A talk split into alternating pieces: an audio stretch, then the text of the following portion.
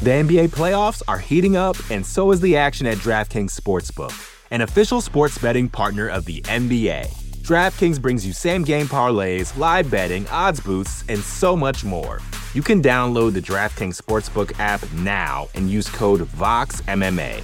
That's code VOXMMA for new customers to get 150 in bonus bets when you bet just 5 bucks. Only on DraftKings. The crown is yours.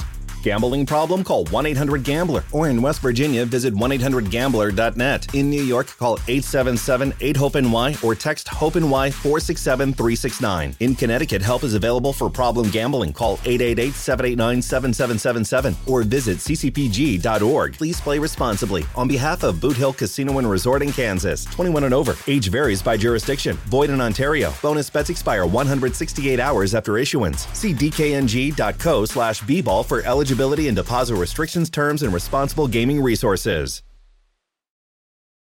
You know how to book flights and hotels. All you're missing is a tool to help you plan that unbelievable travel experience. That's why you need Viator. Book guided tours, excursions, and more in one place. There are over 300,000 travel experiences to choose from, so you can find something for everyone. And Viator offers free cancellation and 24 7 customer support for worry free travel. Download the Viator app now and use code Viator10 for 10% off your first booking in the app. Find travel experiences for you. Do more with Viator. You're listening to the Vox Media Podcast Network.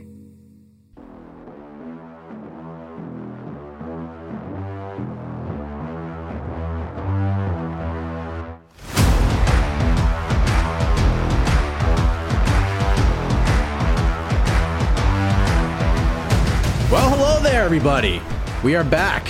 Welcome to a brand new edition of On to the Next One, coming out of a memorable UFC 263 event on Saturday in scenic Glendale, Arizona. We have one and still, we have one and new, and we almost had a comeback for the ages. And there's a lot to discuss from a matchmaking perspective, and that is what we're going to do for the next hour or so, right here, wherever you find your favorite podcast. Before we do that, I am Mike Heck, and joining me as always in this venture, the co host, the co matchmaker, the best friend, and the prince of positivity himself, Mr. Alex K. Lee. How are you, sir? Mike, a belated uh, happy a National Best Friends Day, which I think was earlier this week. And That's I'm sorry right. I didn't I, I didn't message you. Uh, this would have been I think Tuesday, I believe. Uh, I met I the, the very next day I thought I'd message you and then I said we have a show we can bring it up then. So happy uh, again, very belated uh, to my best friend uh, National Best Friends Day and, and to all the best friends out there and all, all of our best friends listening to this to this show. I consider you I'm very close to all of you. I, I think so. Uh, yes, I'm I'm I'm Viva Mexico. Like Viva Mexico! Holy crap! I know we'll, we'll talk about this matchup more, but uh, I, I I was not on any of the post-fight video uh, last night. Uh, happy not to be on it. It was a very, very long night. I did a lot of writing, and I was it was is a very it was an excellent night. So it all worked out. But I did want to say, uh, obviously highlighted the show for me, which I again pretty decent show. You know there were some slow parts, it's fine. But anytime you have a 14 fight card, if you're expecting all 14 fights to deliver, I mean, you're you're going to be disappointed. So overall, I thought a pretty decent show. And boy, what a highlight! You know, if we're going to talk about what the the biggest storyline, we all won. We all won. You know, I know you've interviewed Brandon a bunch of times. I, I, everyone, Brandon's always been uh, Moreno has always been very good the, with the media. We've all interviewed him. Everyone I was messaging last night, all the other reporters were just like, "Oh my God, so happy! This is the nicest guy." And uh, that crowd was uh, you know, we had Jose and Sean on site. I, I bet they couldn't hear a damn thing because that crowd was on fuego after that uh, that win, and it could it couldn't have been in more impressive fashion. It couldn't have happened to a nicer guy. So good energy going into this show, Mike. Yes. Um, a couple things I wanted to touch on. First off, um, every Sunday is Best Friends Day for me, AK. So we Oh don't we, we don't need a holiday. Like we're Right. it's a holiday every Do not, Sunday. do not make me emotional. We have a show to record. Save that for the end. yes. Save And- We gotta get through this. and yeah, I mean, Brandon Moreno, un- unbelievable. I mean, I, it's it's one of those things where throughout this pandemic and everything, like I felt, and I'm sure you felt this way at times too. Like I, I felt, I feel pretty blessed that I could just go downstairs into my little office here and and, and do my job and be able to be a part of these broadcasts and do all these different things without having to get on the road. And there are times where I miss being out on the road, and it's, it's it was cool going to co- cover another Bellator event and just getting out there and, and doing the thing again. But even watching like some of these UFC shows, there's been like very few over the years where I'm just like, man, I wish I was there. Like, but last night, seeing Moreno, that moment, and the relationship that I've kind of built with him over the years, man, I wish I was in that building. Like that, that's one of those ones where I was like, wow. Like, just imagine being there. Like FOMO was at, FOMO was at all time highs last night, man. I don't know how you felt.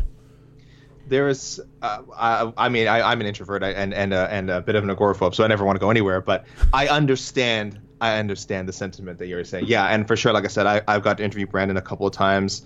Each time it was just, you know, it's just such a pleasure, and there's just such a genuine quality about him. Um, I'm not saying that's, that other fighters aren't like that, but there's a genuine quality about him. There's a positivity about him, which, as you know, they call me the Prince of Positivity.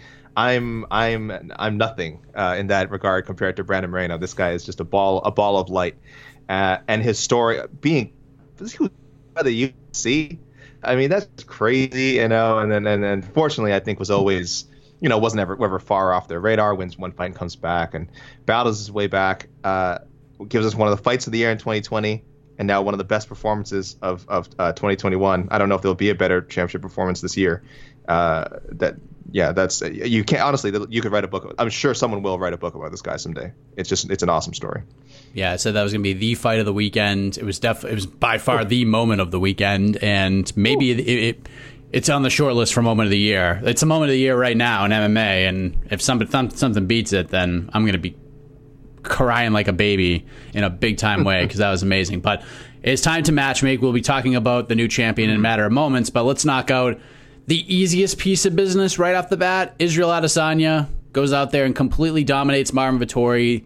There was a moment where Vettori took Adesanya's back, and for maybe a second and a half, two seconds, I was like, "Oh man, could could this really happen? Like, is Marvin Vettori going to pull off, in my own mind, a ridiculously massive upset?"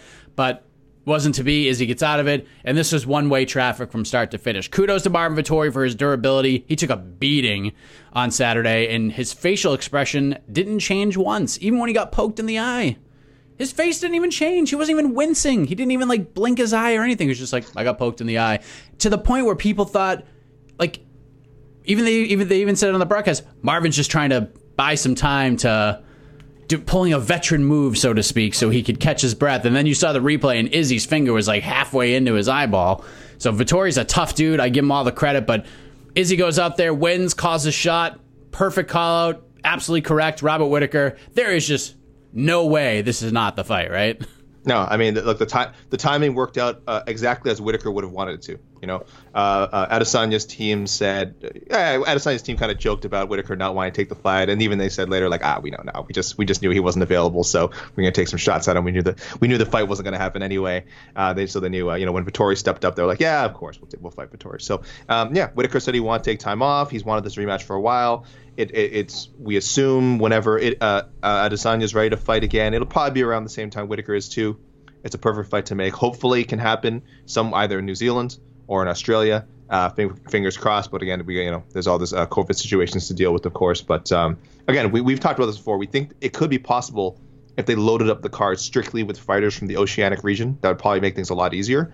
Um, and I've, I've always said, don't even worry about making it a 10, 12 fight card. If it ends up being like a six fight card, I know that's a tough pay per view to sell. I know you want to have five main card fights and at least like four or five preliminaries, but this is a one. This would be a one fight card, okay? And it's and again, you're doing it really for the fans of that region. I think you can't go wrong if you try and make that fight. I'll play, uh, you know, not devil advocate, whatever. You throw out some possibilities out there. If for some reason Whitaker is not ready to compete, Uriah Hall, Sean Strickland winner, July 31st. Sure, I'd love to see one of those guys get a title fight. Again, I think it'd be after the Whitaker fight, but this is again, this is just in case it can't happen. Uh, Jared Cannonier, if he beats Calvin Gastelum, uh, August 21st, fresh matchup. Again, just just sort of a mandatory challenger situation. And I thought, is there a chance that uh, Adesanya flirts with light heavyweight again? Not going right after the title right away, uh, and I, I, this probably wouldn't be next either. But like, uh, kind of like Anderson Silva did during his uh, middleweight title run. Now he was he was in quite a bit deeper into his title uh, run of title defenses before he went up to fight uh, the immortal James Irvin at uh, at 205, the Sandman. Uh, so it would be a very different situation. But I, I, I, for me, it's like that. That's the mistake I think with with uh, guys going up and to go for second titles now is we don't give them that fun warm up. We don't necessarily have to. I, I understand that, but it'd be cool. If, like I, I was thinking, like Adesanya versus like Ike Villanueva, like Marcin Prachnio, Klidson Abreu, you, Klidson Abreu. Like you literally just throw him in there with someone at 205 who he's going to just pummel and destroy. And then eventually, you know, you would have talked about a, a fight with Blachowicz. Now I don't know if that fight ever happens again, but I'm just saying, if for some reason all these other middleweight options don't work out over the next six months, if I'm him, I go to 205 and just beat up some, uh, with with respect, jobber. Yeah, what was? I mean, it's definitely Whitaker. There's no doubt about it. Um, I feel like. Let me ask you: Do you feel like? Remember where we were last year at this time? Anytime. Israel Adesanya was mentioned, who was he mentioned with? There was one name he was mentioned with every single time. It was the illustrious John Jones. Oh, Not one mention of John, Not one question from the media. Is the door officially closed on any Jones Adesanya fight in the future, or do you still feel like there's a day we could see that fight? Now that you said it, now I feel like we're doing exactly what Dana White wanted. You know, Dana White, I think, is banking on Jones sort of fading from the public conscious. He's never going to go away completely, but as far as you know, when it comes to negotiating this a big fight, I think Dana White knows that he and the UFC can wait John Jones out uh, meanwhile, John Jones, every month that goes by, that's another month of his prime that's kind of just whittling away. And again, if Jon Jon Jones is comfortable with that, he certainly has enough money to do that. Uh, that you know, that's a luxury a lot of fighters don't have. That's great. But it is funny that you mentioned that that uh, there hasn't been questions about this Jones Adesanya thing because you're right. It, it, not too long ago, it's all we were talking about. We must have written 20 articles about it, some variation uh, about that storyline on MMAfighting.com. Uh, and now now it's now it's nothing. I do think we see that fight someday, but it now we're talking way down the road. We're talking way down the road. Um, after Jones finishes his business at heavyweight, I don't want to see Adesanya go up to heavyweight. I know he said he would. I just think that'd be a silly thing to do. I think uh, Jones can still make 205 sometime in the future. And by future, guys, by the way, I'm talking 2020 like three. Um, and I do think we see this fight someday. I'm optimistic. It's a fight I'll, I'll, always want to see no matter what. The guys could both be on three fight losing streaks someday. I'll still want to see it. So I do think someday, yeah, that's a pretty broad range. I think it happens. Yeah, it's gonna be talking to Brandon Gibson this past week. I don't, I don't see a world where Jon Jones gets back to 205. Oh, I just, I just, I mean, maybe like if the money's right and they, they pull like a Rock John Cena WrestleMania thing where they're like, this time next year we'll do it, and then Jones just spends his entire year trying to get back to 205, but he's that, he's like 245 right now, like and in shape. That's that's a lot of muscle you have to like burn away. And yeah, I kind of, I, I just don't know if it happens. And Jones feels like at this point in his career, heavyweight's like where he needs to be, being in his like early to mid thirties. But that's I honestly, I don't, I don't need to see a tubby Izzy going up and fighting him. I don't want that. no, no, I don't want it. 205 Izzy was was too small. I don't even want to see that. I, there's a part of me doesn't even want to see that at 205 at this point because yeah. Jones is a beast, man. He's super strong, and I don't know. I just I like Izzy at 185. I, I, I, don't know. We'll see what happens when he gets uh, a little bit older. Maybe his his muscle mass will build a little bit more. But that's out of Adesanya. On the flip side, we have Martin Vettori, who goes the distance, took a ton of punishment. I think he thought he legitimately won the fight, which is insane. No. But also smart. And if he really feels that way, he needs to go all in on this. He should be putting out marvinvettori.com and selling 2 and 0 t-shirts. He should be screaming 2 and 0 from the rooftops. Sell the crap out of this gimmick. It won't get him back to a title fight anytime soon, but at least like it keeps his name out there. And in my opinion, I know a cliche adjective describing some of these fights over the last year, 18 months was a crossroads fight. And it's not to the level of like a Tony Ferguson, but this was like a legit crossroads fight for Marvin Vettori. Either his life was going to change and he was going to be the champion, or he was going to drop way back in the rankings. And unfortunately for him, it is the latter. So you mentioned this fight earlier. I think best case scenario, he gets the winner of Uriah Hall versus Sean Strickland on July 31st. Oh. But he might even have to go back further than that. I think honestly, Hall Strickland winner is the best case scenario for him. What do you think? I want to see him fight Paulo Costa. I want to see him fight Paulo Costa. Now, of course, Borrachinha is currently embroiled, is the, the latest fighter to become embroiled in a uh, contract dispute with the UFC. So I understand he may become, uh, he may end up on the onto the next one banned list soon. You know, it could be this, depending how. I think Dana White. I mean, Dana White has already responded. Depends how much further this war of words escalates. I, I, I think at some point business will be done. I think. Um, you know, Costa has somewhat of a reasonable complaint, of course, saying, "Look, if I'm going to main event a card, I want more money." He's not the first fighter to say it; he won't be the last, I'm sure. Uh, but at some point, I do think he's going to bite the bullet and take a fight. I'd lo- I, I would just love to see him fight Vettori. I think there's a lot of attitude there. I think it's sort of the, uh, you know, the the uh, uh, Israel Adesanya championship fight runner-up battle. I think it'd be. It does. It, it keeps both guys in the title picture. Definitely. Uh, you know, like you said, Vettori fell far. He beat Costa. I don't know. Keeps them in there. I, am not sure how eager the UFC will be to build up uh, a third Vettori fight should he beat Costa and then beat somebody else. Um, as you said, but hey, if he if he leans into this conspiracy theory thing, questions the judges, does it you know doesn't appeal, uh, how could it how could it be 50-45? I want at least I want at least two of those rounds, which uh, I would disagree with. Then then it's a possibility. But either way, for me, not even just ignoring contenders' uh, stakes. I think it's a fun fight. I just, it's a fun fight. It'd be filled with some very enjoyable, if occasionally awkward trash talk. I think both guys would probably try a little too hard. At some point, go way too far uh, and regardless of uh, of what happens, it would be hilarious for us. So uh, I'll go Vettori and Costa. Yeah, maybe. I don't know. I, I, I think I think Vettori's like completely out of the title picture. More likely, he just, if anyone falls out of one of these upcoming fights you mentioned, Hall Strickland, Cannonier Gastelum, he jumps in. I think. I think he jumps in. I don't think he was. I don't. I'd be surprised if he was too badly hurt from this fight. I like. I don't think we're seeing a six month suspension. Um, so I think I think he stays ready. I actually think he'll be re- he does want to, he'll probably want to fight again real soon. Uh, and uh, fingers crossed, nothing happens to those fights. But if it does, I think Vettori jumps right in. Yeah, I, I think Vettori is like a great heel, a tremendous heel. I liked how he walked out to the uh, the Modelo theme. I know it's not the Modelo oh, theme. I know Sean O'Shea is gonna be all upset. Yeah, I know. I, I, said that for a reason, but. Ennio, okay, fine. Uh, uh, I'm I'm pronouncing this. Uh, I, of course, I know who Ennio Morricone. Morricone. I'm just I'm overpronouncing now. Ennio Morricone. Of course, I know who he is. all those classic spaghetti westerns. Uh, I'm not. I'm not like a, a, you know deep into his music, but I, I know all the you know most of the big ones. I, I if you're a UFC fighter and you come out to a song that's been used a, as the Modelo theme for commercials featuring UFC fighters, we're gonna make Modelo jokes. All right, we're gonna make Modelo jokes. That's not on us. All right, a lot of us in the media did it. A lot of other these cool, oh these cool guys like oh MMA fighting's Damon Martin, and he's like typing out the he's typing out like the, the Italian name of the song, uh, and then and then saying oh and by the way this song is called whatever Field of Gold or Field of whatever.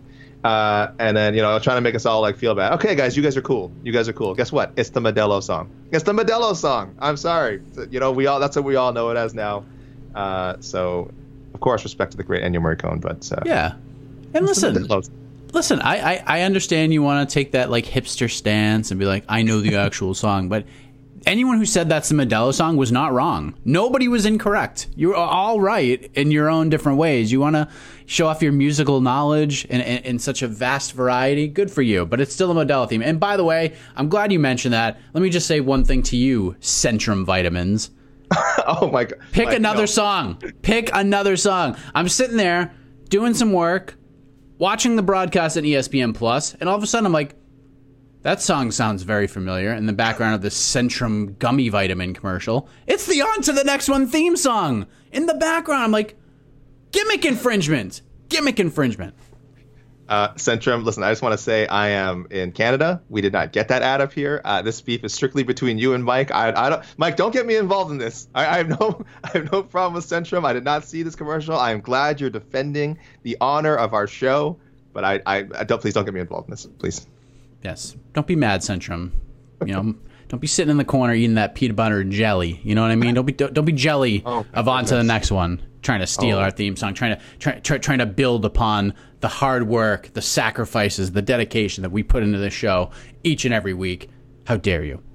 All right, Mike, settle down, settle down. Come on. All kidding on. aside, let's. Okay. Please. All right, I'm, get, I'm getting a, I'm getting a little riled up. I'm getting a little riled up. Positivity. Getting, Back to the positivity. Yes, and the NBA playoffs are heating up, and so is the action at DraftKings Sportsbook an official sports betting partner of the NBA. DraftKings brings you same game parlays, live betting, odds boosts, and so much more.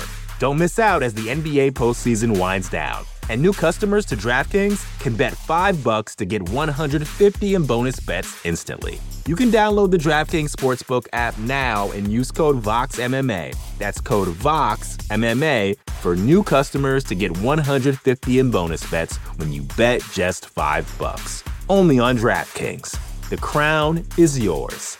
Gambling problem? Call 1 800 Gambler. Or in West Virginia, visit 1 800 Gambler.net. In New York, call 877 8 HOPE NY or text HOPE NY 467 369. In Connecticut, help is available for problem gambling. Call 888 789 7777 or visit ccpg.org. Please play responsibly. On behalf of Boot Hill Casino and Resort in Kansas, 21 and over. Age varies by jurisdiction. Void in Ontario. Bonus bets expire 168 hours after issuance. See dkng.co slash bball for eligibility and deposit restrictions, terms, and responsible gaming resources.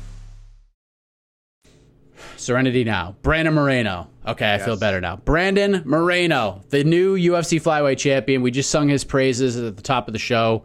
Again, feel good story, just tugs at your heartstrings. He just goes out there and dominates and then submits Deiveson Figueiredo. He's the man. Wow. Congratulations to him. What a moment. He accomplishes his goal, he accomplishes his dream.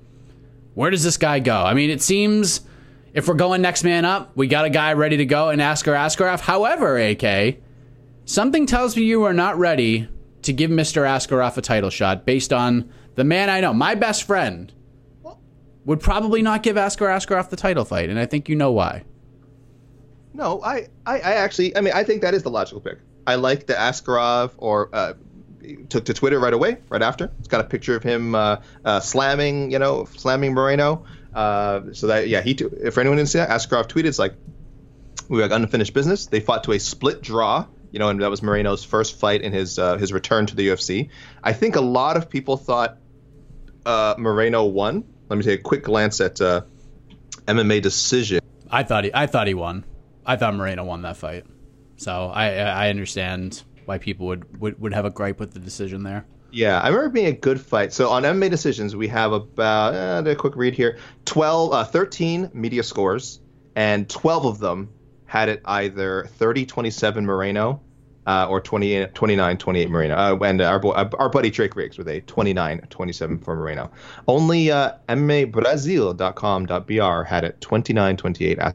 So uh, me certainly saw it for uh, for uh, Moreno, and it was only a tie because Sal D'Amato gave uh, uh, Askarov a 10-8 third round. So I'd have to watch that fight again. I don't remember if a 10-8 was justified. I do remember. It's insane. Okay, I will have to watch the fight again. But I do I remember it was a competitive fight. But 10-8 by Sal D'Amato made it a draw. Um, oh, sorry, sorry, sorry. I should say Junichiro Kamijo, 29-28 Askarov. Vladimir Puga 30 27 Moreno. So scores all over the place. Definitely one we want to see again. And Askarov has also, I think, been unbeaten since that. Uh, pretty sure he's been unbeaten since that first meeting. So yeah, I, I don't have any problem with it. Now uh, I'm not sure what you, Mike. What, what were you alluding to? Where did you think my head was going? Um. I didn't. I don't. I didn't know where I thought your head was going in terms of a matchup because I think Askarov is the answer to this question. Um, but you are. You have been a guy who has been very vocal about not rewarding fighters, even coming off of a win, despite the streak you're on, oh. after you miss weight. And Askar Askarov did. weighed in at 127 pounds yes. for his decision win over Joseph Benavidez in March at UFC 259. Completely forgot. I completely forgot he missed weight. Mm. So what do we do now? So, well, the uh, well, well, the obvious answer. Stop it. So the obvious answer, and but I didn't think. I think this is. I just don't think the timing lines up. August 21st, Alexandre Pantoja and Brandon Royval are fighting. Now Pantoja is kind of the boogeyman of Brandon Moreno's life. He beat him on The Ultimate Fighter. He beat him in the UFC. They rematched the UFC. He beat him again. This is a fight that Moreno, I hesitate to say needs, certainly wants, but one man, if he beats Pantoja, that's a huge like part of his legacy. Because again, this is a guy who has beaten him twice. Uh, again, one official fight, one exhibition bout, but essentially beating him two fights. So uh, if Royval beats Pantoja, I don't know if I'd be that if I throw him in there with uh, with Moreno again. But Pantoja definitely, Pantoja definitely is uh, if I'm him, uh, and we'll probably talk about this on the 21st uh, or August 22nd episode of, of the uh, on to the next one. Um, to, he has to wait. If he beats uh, Royval, he's got to wait for that Moreno matchup. He's done everything he can to earn it. He's one of the best flyweights in the world, and and I think a lot of people would would uh, think he has a good chance to beat Moreno again. How can you not think that after he's beaten him twice already? So that that is the other option, but that's August 21st. The timing is, I don't know if it's going to work out. Yeah, it's it's tough. But yeah, I think Askarov will end up getting it. Um, mm-hmm. My cons- he actually did. Askarov did make 125 on the nose when he fought Moreno the first time. So mm, okay. maybe there's something about that that rivalry. And there's not unanswered questions there, so I would like to see that fight again. I did think I, I did think it was a clear cut win for Moreno, but it is what it is. But another option that is in this mix, I know, I know Moreno at the press at the press conference talked about maybe Cody Garbrandt, um, and another option is is and Figueiredo because if the UFC wanted to, they could run this right back since most people felt Figgy won the first fight outside of the point getting taken away and mm-hmm. it's hard to argue that fact. Like you, you you you take the point away, we don't even see this moment. We don't even see this fight on Saturday. But Figueiredo said, either way, give me 4 months and I'm ready to get back in there. So, what do we do? Does he still have a future at 125 or do you think his next fight is up at bantamweight. What, what do you think he? Where do you think he goes from here? You know, I downplayed the weigh-in uh, issues he had a lot uh, in, in uh, any talks I had before before uh, Saturday's card, and I still don't want to blame it entirely on that. But it's inarguable that he did not look his best part of me was wondering was he just conserving energy because of kind of how the first fight went in the fifth round? Both guys were a little lackadaisical. Maybe he thought well if i conserve energy early then if i'm in that same scenario if we both end up in that same scenario uh, in the fifth round this time i'll have that extra gear. Maybe he won't and i can push through and get a finish no judges needed. But uh, it, it, has to also be more than that. So it's probably some combination of these things. So for people who just who a quick refresher he came in 30 seconds before the official weigh-in window on Friday morning, which is extremely uh, extremely problematic. He didn't look great. Uh, he was crying afterwards. If you you can find that on uh, the last episode uh, of UFC 263 Embedded, he was like he was literally hugging like Wallid Ismail and going like I'm gonna cry, like I'm just I'm so and I'm amazed could even cry because he probably had no water left. He probably felt like he wanted to cry and he would have just cried dust. Um, so I do think at some point he goes up to 135. I don't know if that's what's next for him. Um, but you're right that it could be considered one apiece. Uh, for anyone wondering, there was, there was a groin strike, point deduction. Otherwise, the cards would have been, I think, 49 46 and two 48 47s for Figueiredo. So it would have been a unanimous decision if it wasn't for the groin strike. The groin strike may have also affected Moreno's performance, but whatever. So, uh, but it was a little too definitive, and Moreno even mentioned that. So I think we need to move. I'm a Figueiredo stays at 125? And if so, uh, highest ranking guy, I think that makes sense for him. Kai Kara-France. Kai Kara-France. That's, that's what I landed on. After all that, that's what I landed on, Mike. Yeah, I'll, I'll tell you what. I think I think my answer or, or my selection answers a lot of questions, and I think it makes everybody happy. Okay, because there was a fight booked last year that was met with sort of mixed reviews when it was booked. I know I was totally against it at first because of where Moreno's at, because of what Figueiredo was doing as champion, with where this division was going. And I feel like after what happened on Saturday, this fight makes all the sense in the world now, and it makes way more sense than it did last year. Now we can do Figgy Smalls versus Cody Garbrandt. Like if Cody wants to make the move to 125, you fight Figgy Smalls, you beat Figgy Smalls, you got your title shot. You get no arguments from me. And yeah, I, I, I, feel I didn't I understood why they tried to make this fight last year. Like you wanted to give the division a little bit of a boost. Garbrandt had a name. I think the storyline is much more fascinating now. Now that Figueiredo's not the champion, this could be a headline fight. And if Cody Garbrandt goes out there and beats Deiveson Figueiredo, he gets a title shot, and there's no moaning and groaning about it. It's like, damn, give this get this dude in there with Moreno. So that's the fight I would make. Like if, if Cody really wants to go down to 125, which I think at this point in his career, if he wants any chance to fight for a belt, he's going to have to go down to 125. Do it. Do this fight. Four months he, he needs. So what's that? October? October, November? There you go. There's a fight night main event right there for you, AK. But how do you like Figueiredo going up to 135 to fight him in a fight that would not have immediate title implications? It just makes no sense. I mean, it- you could. I mean, just just it's it's just a fight at 135. You know what I mean? Yes, like it's yeah. not it's not like Kelleher taking a fight on two weeks' notice against another bantamweight at 145. Like this is there's actual implications here. Like if Figgy wants to get back to a title shot, you beat Cody, you got a good chance of doing that. Cody wants to fight for a belt ever again, that's the fight you have to take. Like I just I don't think Cody's name value merits him a title shot right now. I think he has to go down there and get a win first. I think that's clear as, as day. And yeah, go fight Figgy now. Makes makes sense. And if you win, you get your title shot because you ain't getting one at 135 anytime soon. Unless you run off 10 straight wins, you're not getting a title shot at bantamweight. It's just not happening. That'd be a hell of a way in to look forward to, though. Uh, Figueiredo and uh, Garbrandt at 125, or I guess 126, I should say, for a, for a non-title fight. Oh man, I don't know. I'd be so nervous for both guys. All right, maybe that's a pay per view fight just so we could do the live stream and we get AK's reaction. Oh, The, you love the drama, my man. You love it. I no, I want no drama on weigh-in day. But yeah, so that that's what I would do. Let us head to Leon Edwards, AK, who for hmm. t- 23 minutes on Saturday looked like an absolute world beater. He looked like the guy who came into this fight as nearly a six to one favorite. And let me, before I make my selection, let me reiterate what I've said a few times in this past week. Unless Rocky knocked Nate out in the first minute of this fight, and I hate to tell you guys this, there was no way no way he was jumping the queue. There's no way he was leapfrogging Colby. It just wasn't happening. His best case scenario is that they can't come to terms with Colby. But I think that will ultimately get done. I think we will see Usman Covington 2 at some point next in 2021. So to me, Leon Edwards' next fight should be for the belts. He's like in a Carla Esparza spot right now where his next he his next fight should be a title fight.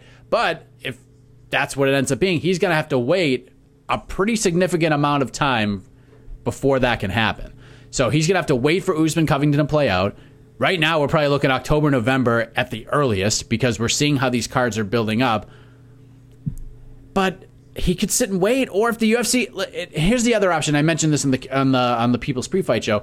If the UFC is in fact going to London and he just wants to get in there and fight in front of his home people, he could get on that card whenever it happens. He could fight anybody, and it makes sense. You get another win, you get some more money, and then you just kind of wait.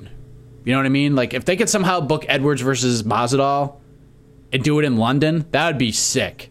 Like that'd be the best thing. That's the best case scenario. Leon's probably a massive favorite in that fight.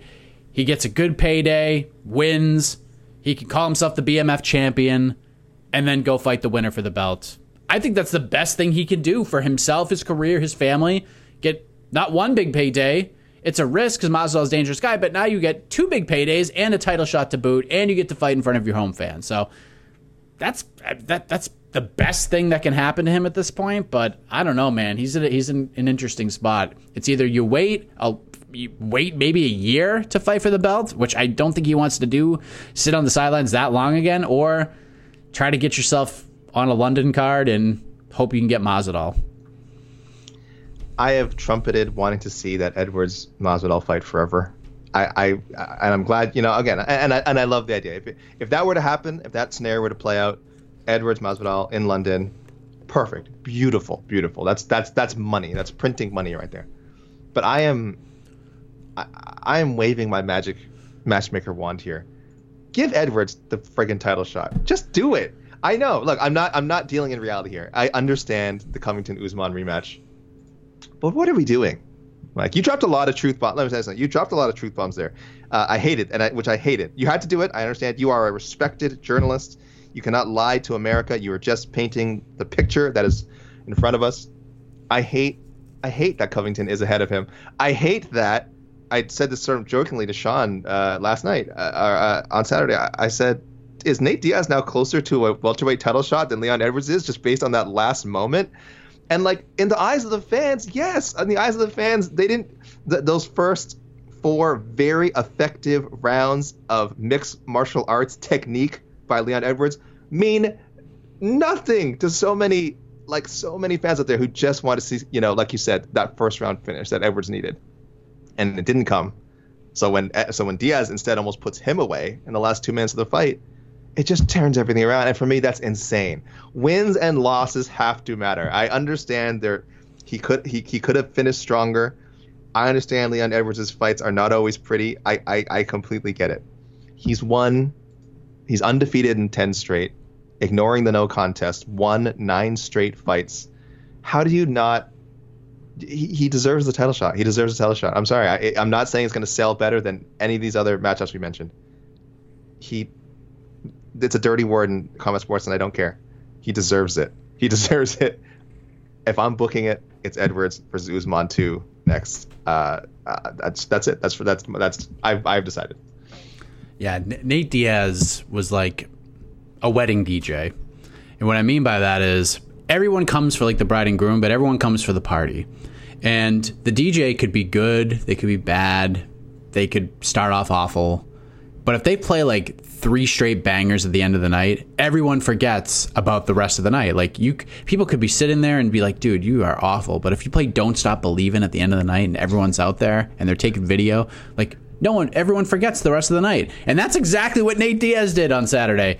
The last couple of minutes, ridiculous, super fun, had Leon in big trouble. Like this wasn't like a Joe Rogan. He heard him like the, the the cliche he heard him. This was like legit. Leon was on jello legs, and I, I was sitting on the edge of my seat. I was on my feet, pacing around. I'm like, could this really happen right now? Could Nate Diaz knock out Leon Edwards and win this fight, and then fight for the title? Because guess what? If Nate had done that, he would have he would have jumped Colby. He would have jumped the queue and fought for the belt next, which is insane to think about. Well, we just talked about Leon, who has this incredible streak, and he's going to be the odd man out. But what an incredible turn of events that would have been. But let's be clear, Leon did whatever he wanted to do for 23 yes. minutes. Like he yes. busted Nate up. Anything he wanted to do, he did and did it easily.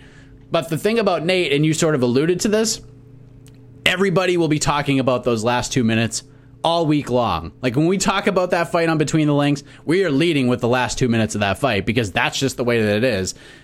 Those two minutes were way more impactful than the first 23 minutes of the fight, which is insane. That just shows you how how how much popular Nate Diaz is. It's so insane.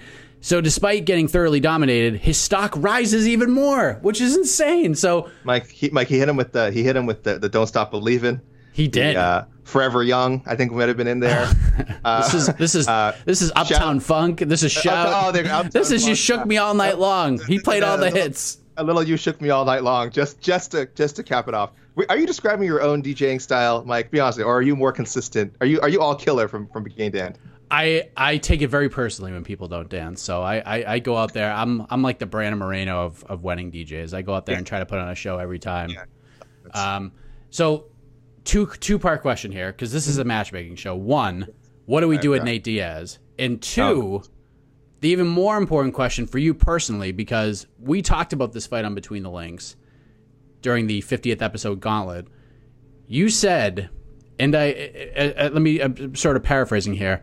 Nate is a tremendous B side, not an oh. A side. He's a tremendous B side. Yes. Do you still agree with that? You, do you feel like Nate is still just a great B side? You don't think he's an A side? You don't think he has a seat at the at the adult table right now? He was the uh, he was not even the co-main event of this card. Now it was now okay. He was supposed to be the co-main event of UFC 262. I admit it. I admit it. Uh, so that's a bit, and that was a big position to be in uh, in in Houston. But he, the, he's not the he's not even the main event of these cards. I, I understand he can't be because the unless you're Conor McGregor, uh, you know the UFC will not will just not put a non um, non title uh, sorry will not put a non non title fight. Oh gosh, I've, my words are I've forgotten how to use words. they they always have to they feel like they always have to put a title fight in the main event of a pay per view. I I understand that. Uh, so that's why Diaz can't be. So uh, the real question is theoretically, if that wasn't the case, would we see Diaz main eventing more pay per views? I think he'd get one in there. Yeah, I think he might get one a year. You know, I, and I'll I'll admit that. I'll admit that. I think he still, in most of those cases, would be paired up with either someone of equal. It's hard to say popularity because he's so damn popular. Equal uh, success, at least maybe someone on a win streak, someone who is you know higher higher up in the rankings. Let me put it that way. Um, so that kind of is going to inform. I don't know if you want me to move on to this part, Mike. It's kind of inform the pick that I've made for him. Yeah, go. Yeah, for sure. I I, I went the, the fact that he took the Edwards fight really opened up a lot of things for me. That's a fight I think a lot of us thought he was never going to take, and I, and I kind of like what he said about it. He's just like, why would I? He's like, look, I signed up to fight the best. I've always signed up to fight the best, uh, which is somewhat true. I mean, I, I, he's been picky with opponents, but he's always usually landed on someone pretty good, someone pretty high up in the rankings. So that tells me he's willing to take fights again with guys who aren't necessarily super popular, certainly not as popular as him. Like we said, Leon Edwards doesn't have a fraction of the mainstream popularity that Nate Diaz has. Um, so I like. So I think he'd be open to fighting Vicente Luque. I think this is a fight I've mentioned before. I think. Oh, and I well I had to because Luque called for it after UFC 260. As a lot of people were saying, what a waste of a call out. That fight will never happen. I don't know. I'm glad Luque did it. I'm glad he put it out there in the universe. I see no reason why why it can happen. Uh, I think Diaz would think it's, would know it's a fun fight. It's a fight, another fight he could win. I'd probably pick Luque, but this is a guy who's going to get wild sometimes and may produce some some super fun brawling moments. So, uh, and there's there's a there's a fight night main event if there ever was one. So. Uh, or, or a pay-per-view co-main, maybe another five-rounder for Diaz. So uh, yeah, I, I, like the idea of Diaz Luque. This might be me, me waving my wand again, but that's the direction I went. I'm going to say something that might blow your mind right now, AK. This might be the hottest of hot takes. I'm bracing myself.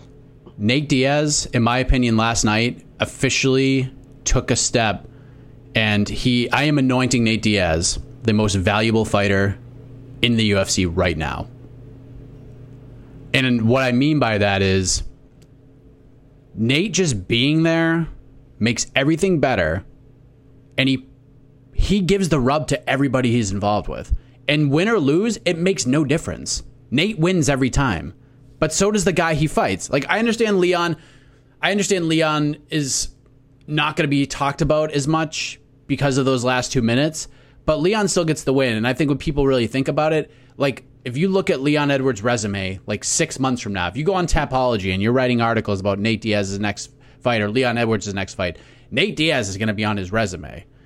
And Nate, win or lose, always has a rising stock, and he helps put over the other guy.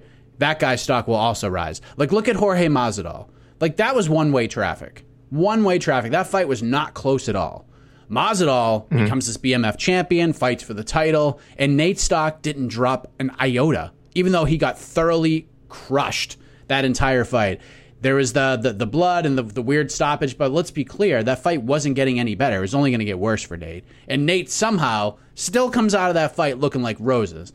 He gets pieced up. Like the images of Nate Diaz throughout that fight, just blood everywhere. He looked like a, as Joe Rogan said, he looked like a horror movie outclassed. Mike, Mike, outclassed. He was just about to turn. He was just about to turn around before the, those damn cage that damn New York Commission. They don't know what they're doing. How could they stop that fight? He was just about to turn around. I think Nate is so valuable. He is worth the money. not just be most valuable. He's the most, most valuable. valuable fighter in the UFC right now because he's not making Conor money. Like Conor's stock will rise and fall, rise and fall, and if he loses to Dustin, like the sizzle behind Conor can starts to fade a little bit more. But Nate, people like don't care. They don't care if he wins, they don't care if he loses. No matter what, Nate comes out as a star. That's just who he is. And the guy he fights, the guy who beats him, gets the rub. And Nate knows that. Like he doesn't care about wins or losses. None of that matters. And that's what makes him so valuable. Just pay the man what he wants. Let him fight. He's going to get you a potential next star. At least somebody who's going to be more popular than they were before. Leon takes a step forward no matter what. Like Leon, more people know who Leon Edwards is now than they did heading into this fight, and that's what makes Nate so valuable. I'm not saying he's the best fighter in the world, far from it. But in terms of like investment and value and what he does for that promotion and the guys he steps in that octagon with, there might not be anybody better than Nate Diaz right now. You know, they always say uh, the Diaz brothers don't lose fights; they just run out of time. Uh, I don't remember who coined that, but I love that quote. And I'm just looking at ever since uh, so his fight with RDA, the probably the last time he would, well, not the last time, but but probably a fight nobody really talks about because he was just clearly handled it. I mean, RDA just just dominated him.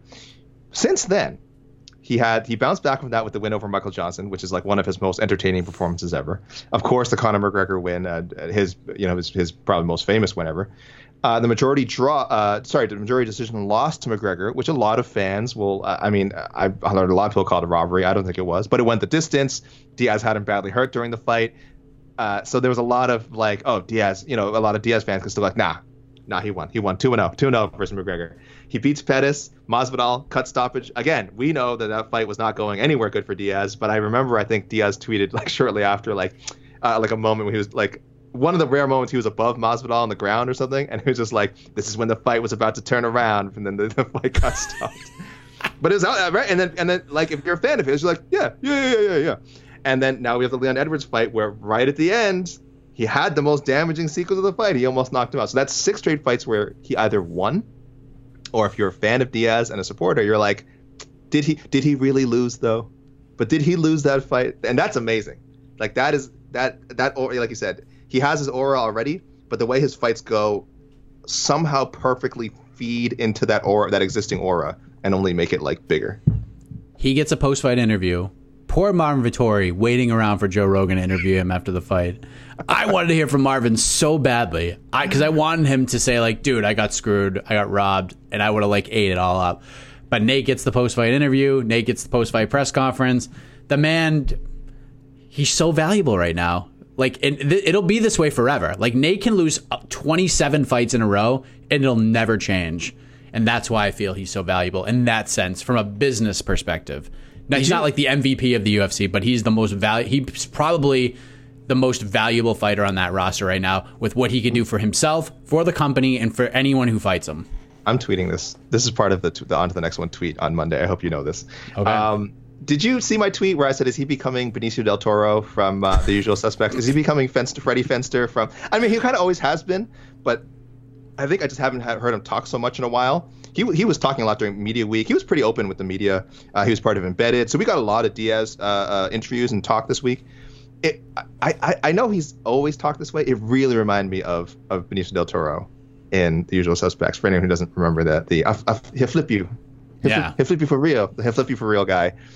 Uh, and then the other another line, which I can't repeat. But people watch that movie and tell me if Diaz has gone full Freddie Fenster. That's pretty it's, funny. It's getting there. You know what's crazy? Throughout all of this, I didn't even make my pick for what's next for Diaz. Through oh, all yeah. of What this. do you, what do you got? Um, Like, okay, so I think a long episode. Let's warn people now. This we, we told people last week this is gonna be a long one. Yeah, it's gonna be a long one. it'll be worth it. Yeah, because we didn't have a po- we didn't have a live post fight show to react to all this, so we're just shooting the breeze. We kind of warned you about this ahead of time. I think we sort of have to play the wait and see on July 11th game because it's obvious if Conor McGregor loses to Dustin Poirier, this is it's a no brainer. But again, this is wild. I believe Nate has a good chance of fighting the loser of that fight either way. I'm going with that. There's a history with Poirier. Poirier would have no problem going up to 170 to fight Nate. It's essentially a lightweight fight at 170. Those two guys have been circling each other for a while now. I'm going with that. No matter who loses that fight on July 10th, they get Nate next. It doesn't interrupt the flow in a crazy lightweight division, or it doesn't interrupt the flow in a crazy welterweight division. It's just a fight between guys with big names who are very popular, who have a lot of fans. And for Poirier, like he's probably he'd be so excited. Like wh- that'd be the best if he loses to Conor McGregor and then he gets to fight Nate Diaz next. That's probably a five round either co-main event. That could even headline a pay per view if it needs a main event.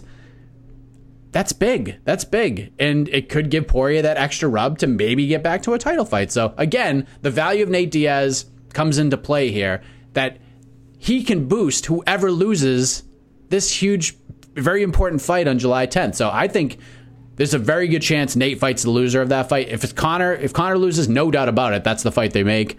But if Poirier loses, I still think he can get that fight too. Yeah, yeah. McGregor Diaz, of course, is kind of evergreen trilogy bout, which we've been talking about for like five years. I mean, you can book, you can book whenever you want. And Diaz has been saying ever since that first uh, Poirier fight was supposed to happen, and you know, it, it, it, it uh, of course, it, it was uh, canceled. That oh, I'm one and ah, I count, I counted as I beat him. He's he's been saying forever, yeah, I beat Poirier. You, you didn't show up. You didn't show up on fight night, so uh, so that means I, I beat you. Which uh, again, as we talked about it, for his fans, there's there's some internal logic to that. But yeah, I, I, I like that either fight super sellable. Uh, and and there's a story to both of them, so uh, yeah, very very logical moves that could be could be next for Nathan. Yes, Nate Diaz, the 2000s version of Nature Boy Ric Flair. oh, Yes, the 2000s version. I'm not talking about the 16 time world champion. Yeah, sure, sure. But Flair just putting dudes over, Yeah, making making everybody more valuable, and uh, there you go. Belal Muhammad. Let, let- let us not forget the name because Mm. Yes. we were talking about Nate for so long. Belal Muhammad gets another win. He beats Demian Maia.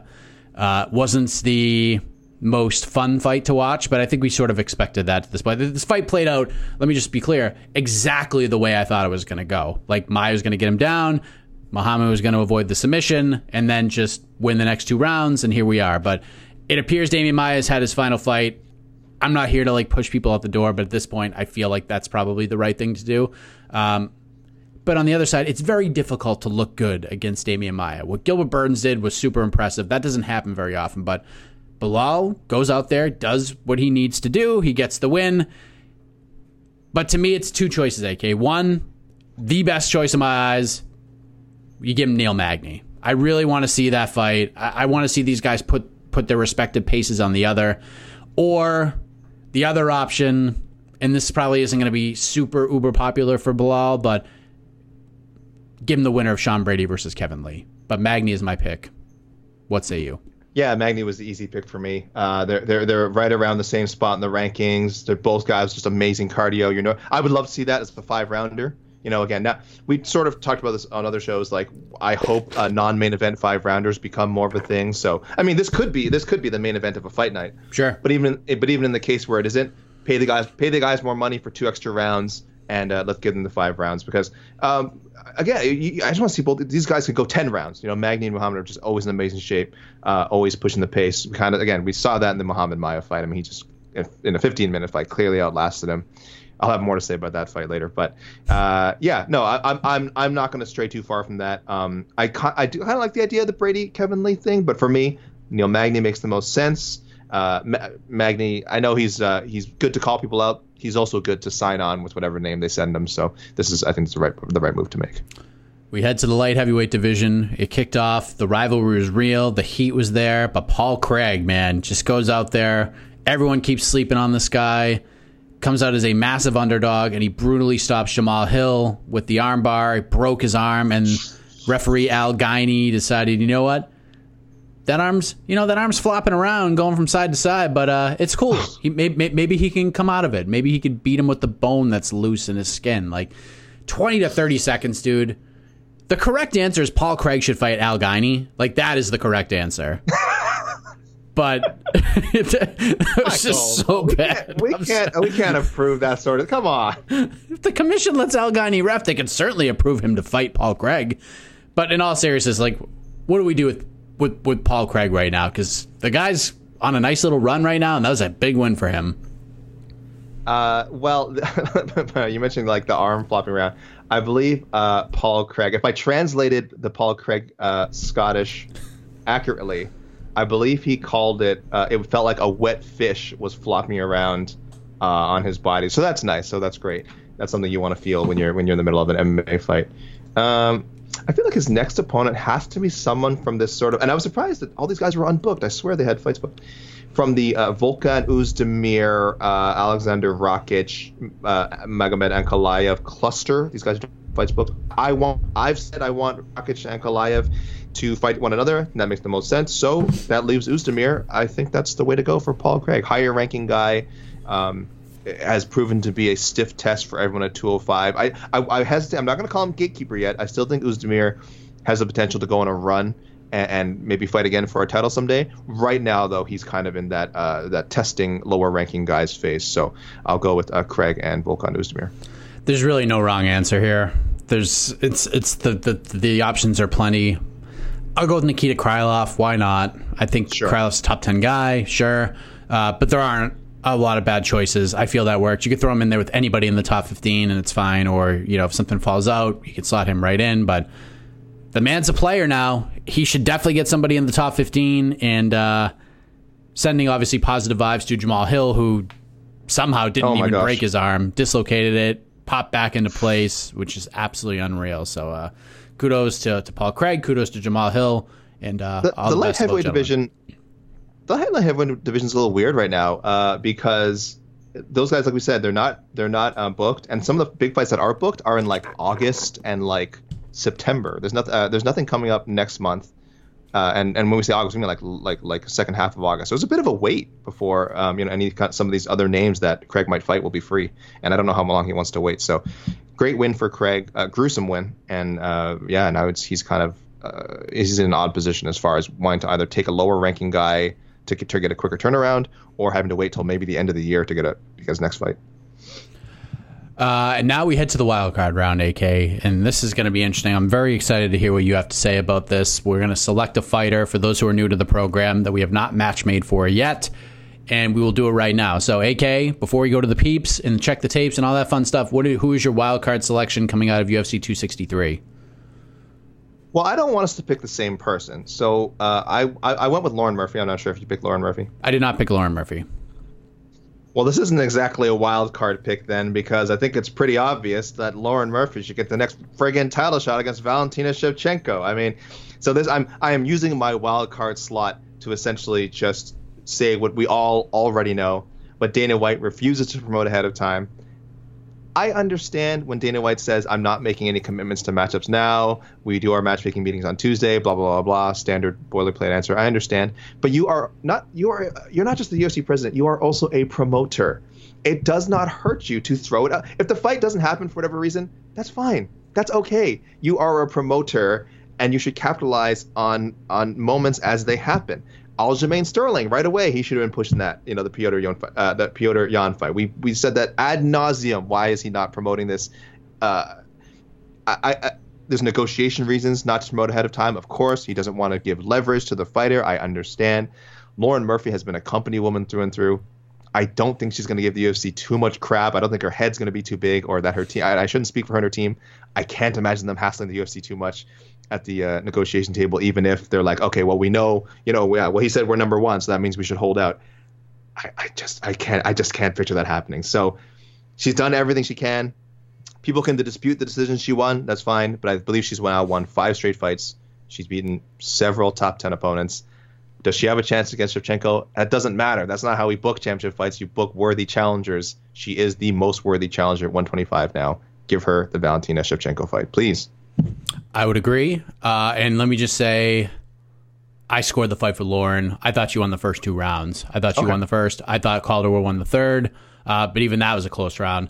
The second round was just so dominant. Like that, Yeah. that was the clear cut round of the fight. And I know, I know 10 8s are hard to come by, but in this new language, you could have, you probably could have made an argument for a 10 8 because it was just that dominant. But um, I, this is, I just hate the scoring in general. It's awful and it makes no sense that a 10 9 round where like you land one extra jab is the same as Lauren Murphy controlling and dominating around the entire time. It's just stupid.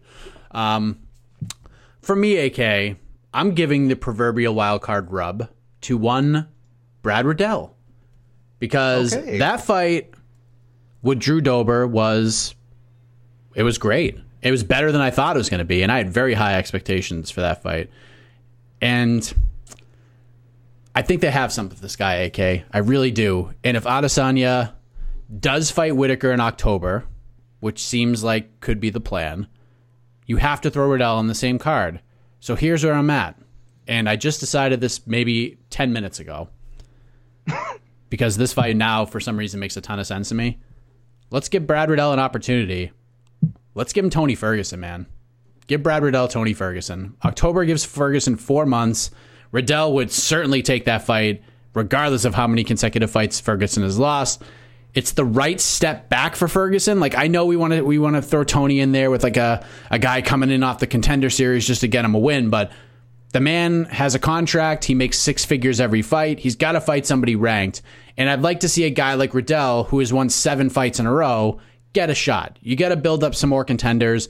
Dan Hooker got some opportunities. Let's give Brad Riddell that same opportunity. Get him in there with Ferguson, and let's just see what he do. What he does. Like I know the popular choice is the Gregor Gillespie fight, rebooking that one. And if they made that, I'm all in on it. But I kind of want to see Riddell get a step up. And if you throw him on that same card with Adesanya, maybe a co-main event spot, at least on the main card. I think that's a good thing, man. Like I, I think you're maximizing Ferguson's volume. If Ferguson gets a win, cool, he's back on track. And if Riddell wins, you have another contender in the top 15. I think Riddell has a great personality. He's got a great story. Being on with Adesanya doesn't hurt at all. Being part of that city kickboxing team, I'm going with it, man. I'm I'm ready to take that. To, to- I'm ready to to take that leap with Brad Riddell after that fight. You're not alone in this. I, I definitely saw. I know we'll get, we'll get to the reader suggestions in a bit. I definitely saw Riddell Ferguson floated down uh, a few times. It's a it's such a fun fight. It is, I think, it makes sense for where they are in their careers. Uh, and man, Riddell, like he's a real, he's really coming up as a sleeper, right? At at, uh, at I, I had forgotten that he is unbeaten.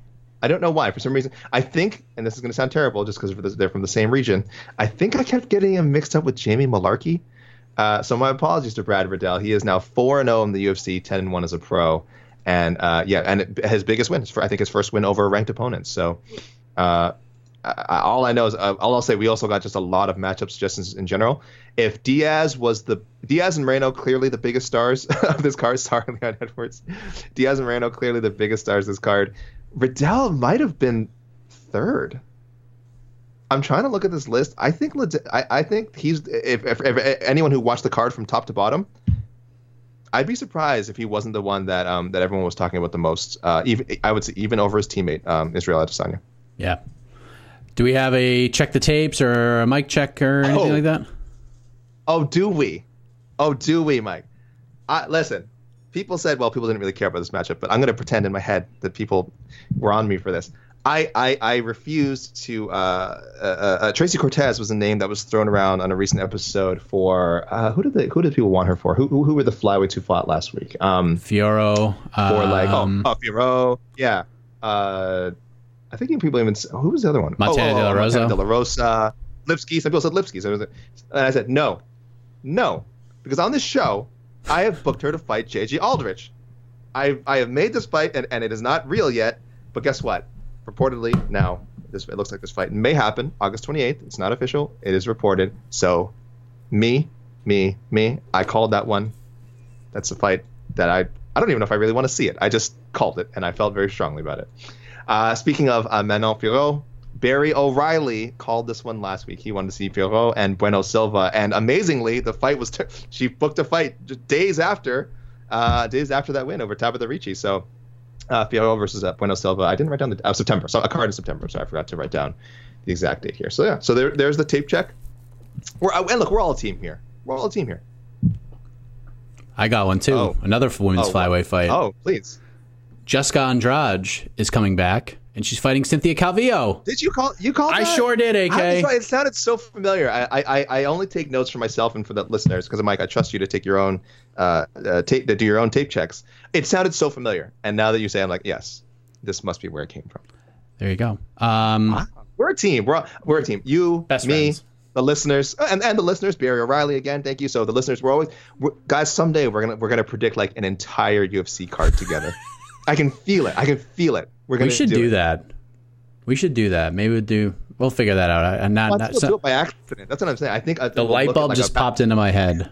Oh no. Okay, yeah. Okay. Keep that idea. Some, something in the future. Yeah. Something in the future. Yeah, something in the future. I do want to uh, do a reverse mic check because oh. um, the last mic check we had, I kind of went off on our good friend Sammy James, the Heb Hammer, and uh, I will say I met I met Mister Sammy James in person on Wednesday, and then I saw him again on Friday, and uh, it was a pleasure. It was a pleasure. He's part of the uh, the Bellator PR team and oh. I got to meet him in person, and we discussed my rant. He thought it was like the greatest thing in the world. Um, so yeah, I wanted to give him a shout out. Good dude, fellow New Englander, and uh, very nice guy. It was nice to meet him in person, and uh, obviously kind words to say about you, AK. He had uh, he had uh, a message for us later. Uh, not a message for us, but a, mess- a matchmaking message later. So we will we will talk about uh, Sam. And he has sent me some very nice messages on DM. He told me how much he loved your rant as well. So well, but yeah, we'll mention Sam again uh, later as we move on to our. Uh, we're ready to move on to our listeners. Yes, I'm gonna fire through these. Okay. So, okay. Standard disclaimer, guys. We usually prefer to mention winners unless they're in the main event or title fight. We try to only mention a match more than once, so we're trying to, you know, unique matchups. You got a unique matchup, you're probably gonna get uh, your name mentioned. Uh, a fighter could already booked people. Please do your research. Also, do your research if maybe you're talking about the wrong weight class. Maybe the two guys fought already recently, you just didn't remember. Someone's maybe injured, and thus, you know, we're just not matching for them. And most importantly, your pick might just be doo doo, and we do not want to read it. Go ahead. Man. All right. Going right to the Instagram DMs, which you can do at M underscore heck JR. Uh, Ronan Murphy, Paul Craig, worst stoppage I've ever seen. Almost threw up. I've been scarred. Uh, he likes the Nikita Krylov idea. Belal Muhammad versus Li Jing Liang. Uh, Leon Edwards, obviously for a title, but if for some reason he can't, and wants to fight again, I would like to see the winner of Wonderboy versus Burns. Uh, Moreno versus Askarov with the sad face. Uh, but Figgy's his boy. He said Figgy either moves up or fight or fights Garbrandt, and then of course, obviously, uh, Adesanya versus Bobby Knuckles. Uh, Brandon Nunez, uh, Hakeem Dawodu versus Shane Burgos. Movsar Evloev, by the way, another big star of the night, uh, versus Bryce Mitchell, or the winner of Ryan Hall versus Ilya Topuria. Oh, so many fun options, man. But Hall versus oh man, I just started thinking about Hall versus Evloev. Oh my god. Okay, that's so sick. Uh, Drew Dober versus Al Iaquinta or Diego Ferreira. Uh, Brad Riddell versus Rafael Fiziev. That's a fun fight. That's a sick fight. Both those guys are in pretty similar spots. Fight of the night again. Hey, you want another fight of the night award? There's you go. Hill versus Crute or Alonzo Menifield. Uh, Craig versus Volkan. Muhammad versus Magny. Uh, Figueiredo versus Cody. He Brandon Nunez says do it at 135. I don't agree with that one. Uh, Moreno versus Askarov, yes, and then uh, Vettori versus the loser of Darren Till versus Derek Brunson. Yeah, I feel like Vettori versus Till has to happen at some point. I think that that Vettori, so like you said, could make for a top top UFC heel, and if he never fights for a title again, he could still make a lot of money uh, with some feuds at uh, 185. Uh, Bryant Chambers, uh, Poppy underscore Bryant, uh, Riddell Gillespie, Craig Krylov or Cirkunov, uh, another Muhammad Li Jing Liang. Uh, Neal's gonna be off. Magny needs to fight Chimaev. That's true, Magny Chimaev, but for some reason, if that fight hasn't been announced yet, I don't see it happening, which is kind of unfortunate. So, uh, Edwards versus he's calling for the title shot. Edwards versus Usman. Mm-hmm. Uh, Moreno's kind of the same, or Pantoja if he beats Roy Royval since he got the win over Moreno. Izzy versus Whittaker. Uh, Figgy, Figgy could also get the trilogy with Moreno, but not right away. He needs to take some time off or get another win. Uh, sneakers flippers. Our fan from Italy. Title oh. matches are quite predictable. Uh, so he says Edwards should get a title eliminator against the winner of Wonder Boy versus Burns. Muhammad versus Michael Chiesa. What are your thoughts yeah. on that? Yeah, I, I mean, I think it makes a lot. Of, again, uh, both guys on win streaks. Again, uh, uh, when I say win streak, people, I usually means I'm discounting a no contest. So that's uh, how many is that now for Muhammad? Uh, five straight, five straight for Muhammad, four straight for Chiesa. Yeah, as far as I know, they're not they're not like best friends or anything, are they? I, I don't think so, right? I'm not. We're not we're not missing some weird some connection that they might have they're both like on the broadcast team. I'm sure they both respect each yeah. other. Yeah, I'm sure. Muhammad would love that fight. I'm sure Chiesa would okay. not be too thrilled with that one, um, considering where he's at at this point. Yeah. But uh, he also likes Collier versus Espino, Evloev versus Cub Swanson, uh, Riddell versus Tsarukyan. What do you think of this one, AK? Although, let me just throw out the disclaimer Diaz has said that his days at 155 are behind him, but that does not mean. But again, when you have Diaz, it doesn't matter. Nate Diaz versus Michael Chandler. Oh my God, so good. That's so good. Make that a make that a, make that a 160 pound catch weight. Who cares? Who gives a, who gives a crap? That one doesn't matter. Yeah.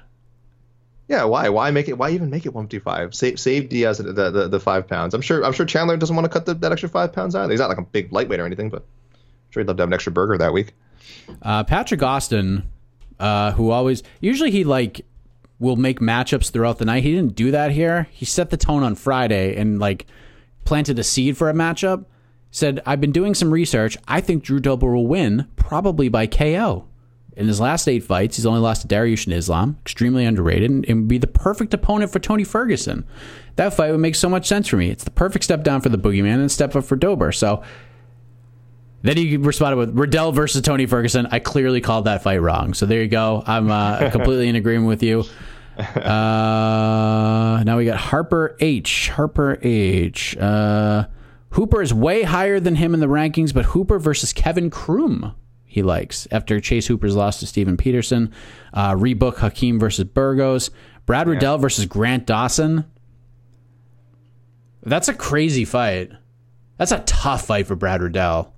And a tough fight for Grant. But Grant's only had one fight at 55. I don't like the Gillespie rebooking either. Let, us stop throwing these guys in with grapplers. I don't care to test these guys' takedown defense. That's not a concern to me. I just want to see them. Get, the Drew Dober matchup was so perfect. Both guys, you could see just not a care in the world. They're like, like you know, I, I, mean, I mean, they did do some wrestling, uh, both of them, but for the most part, they just knew like, yeah, we're gonna we're gonna stand as long as we can. Uh, Harper likes Figueiredo versus Askarov, maybe as a number one contender fight, um, and he likes Drew Dober versus Drakkar Klose. what's what, what happened to Jakar? Wait, Jakar. Jakar is the one that got shoved by shoved. Stephens, who's still hurt. Yeah. Stephens now has another fight booked, so so yeah, that's gone. Um, and then Will is the last one that I see here. I'm sure, knowing my luck, all of them are going to come in after the show. That's usually what happens. Um, Will says we need to see Nate Diaz versus Kevin Holland at 170 pounds, and Evloev versus Giga Chikadze. That is such a sick fight, and I'd love to see that one. It's just we won't, we probably won't see those two guys square Yeah. off unless it's like a number one contender fight or a title, Yeah, yeah. title fight at this point. I'm fine with it. You know me, Mike. I love, I love it. Unbeat, uh, guys, uh, unbeaten UFC guys at each other. I say screw it, just do it. But I also, you know, there's promotional reasons not to, for sure. yep. All right, on to you, my friend. All right. Well, uh, first I'll say, uh, obviously the most like this this came up at least probably maybe a dozen times. Uh, Adesanya Whittaker rematch, of course. Moreno Askarov rematch. Uh, Figueiredo versus Pantoja actually was the most recommended. I'm not sure if people forgot that Pantoja has a fight coming up, or they just assumed that he's going to beat uh, Brandon Royval. But either way, there, there's. Uh, oh, sorry, that was I was thinking about Moreno. Pantoja. Sorry, so I'm getting them mixed up. But either way, uh, people do want to see uh, Figueiredo Pantoja, which would also be a rematch, I believe. So there we go. Sorry, that was I should say Figueiredo versus Pantoja two. Again, Edwards versus Usman. It's just common sense. I, people are they're like me. They're just pretending this Colby thing is not going to happen, even though it probably will. Uh, Belal Muhammad, yeah, a ton of matchups. Uh, Muhammad versus Lee was probably the most popular one. Riddell, I love the Fiziev idea, but I think the one that I saw the most was him and Diego Ferreira. Uh, Craig versus Krylov was the most popular pick I saw for Craig. Murphy Shevchenko uh, again was right up there with Adesanya Whittaker too, Moreno Askarov too. So uh, all those kind of these kind of title fights, people seem to believe they're set in stone, and I'm down with that. The one I saw most for Joanne Calderwood was her and Viviane Araújo. I like it. Makes a lot of sense. And Evloev, a lot of matchups, as you said, one of the biggest stars from the show. Uh, yeah, Bryce Mitchell. Ooh, people want to see this Evloev uh, Thug Nasty Bryce Mitchell matchup, which would just be oh god, the scrambles and the wrestling and the just be so much fun. So, uh, so yeah, there's a lot of other popular picks, but I'm not going to go over everyone. Just know, guys, I, I do see you. I, a lot of these picks kind of overlapped. I do see you. I will credit when it is time to check the tapes. Should any of these fights happen, we had um, someone hit us both up on Twitter. Danny Denny Caps at Mule Floyd on Twitter. Had some good suggestions. Craig versus uh, Oleksiejczuk. Uh, Felipe versus maybe the Chase Sherman Porter winner on August 21st. And uh, and uh, he said, you know what? He called it hashtag lazy matchmaking. Fares and uh, Terrence McKinney. Yeah, hopefully McKinney's not injured, not out for a long time because I was just thinking that stoppage was so quickly. Uh, was so quickly. That stoppage was so quickly. That stoppage was so quick, Mike, that Matt Frevola could be back within like two weeks, as far as we know. I don't know how badly he was hurt, and we might not see McKinney for a year if it turns out that he like tore a ligament or something. That is how. That's how silly. God, fighters, don't jump off the cage. All right, don't climb the cage. Don't jump. It's it's amazing. I get it. It looks cool. I get you got you got a quick finish like that. He must have had so much energy coursing through his body that he need to get rid of. I understand. Don't don't do it. Don't, don't guys stay. Uh, as soon as the fight's over, that cage should be electrified and just just no. Uh, I wanted to read out.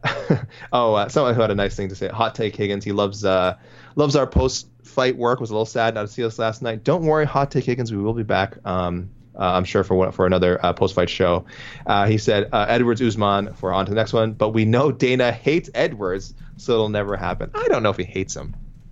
He doesn't. He, he's not. He's not in love with him. He's not head over heels with what uh, what Edwards brings to the table uh, on fight night. And our old pal at Mighty Magic Mart, he just said it's been a while. Chaos. He said he'd love to see uh, Riddell versus Ferguson. So there you go. He's one of the, one of uh, a few people who threw it out there, but I think he's the first one I saw. So definitely, definitely, Mike, you are not off track. That's a fight that could certainly happen. Uh, at Sports London, this is a new guy who reached out to me. He wants to see Edwards versus. Uh, he just said Edwards versus Burns Thompson, so he probably doesn't care winner or loser. One, he's I think one of those two, which I can agree with. Um, though again, I'd rather see title fight. Craig versus Crute too. I saw a few people mention this one as well. Uh, I remember. I think I said uh, I thought people forgot this match happened, but it, it was almost like two and a half years ago now. So I don't hate it. I don't. I don't think that's that's impossible. And Terrence McKinney versus Luis Pena. How do you feel with that? Hmm.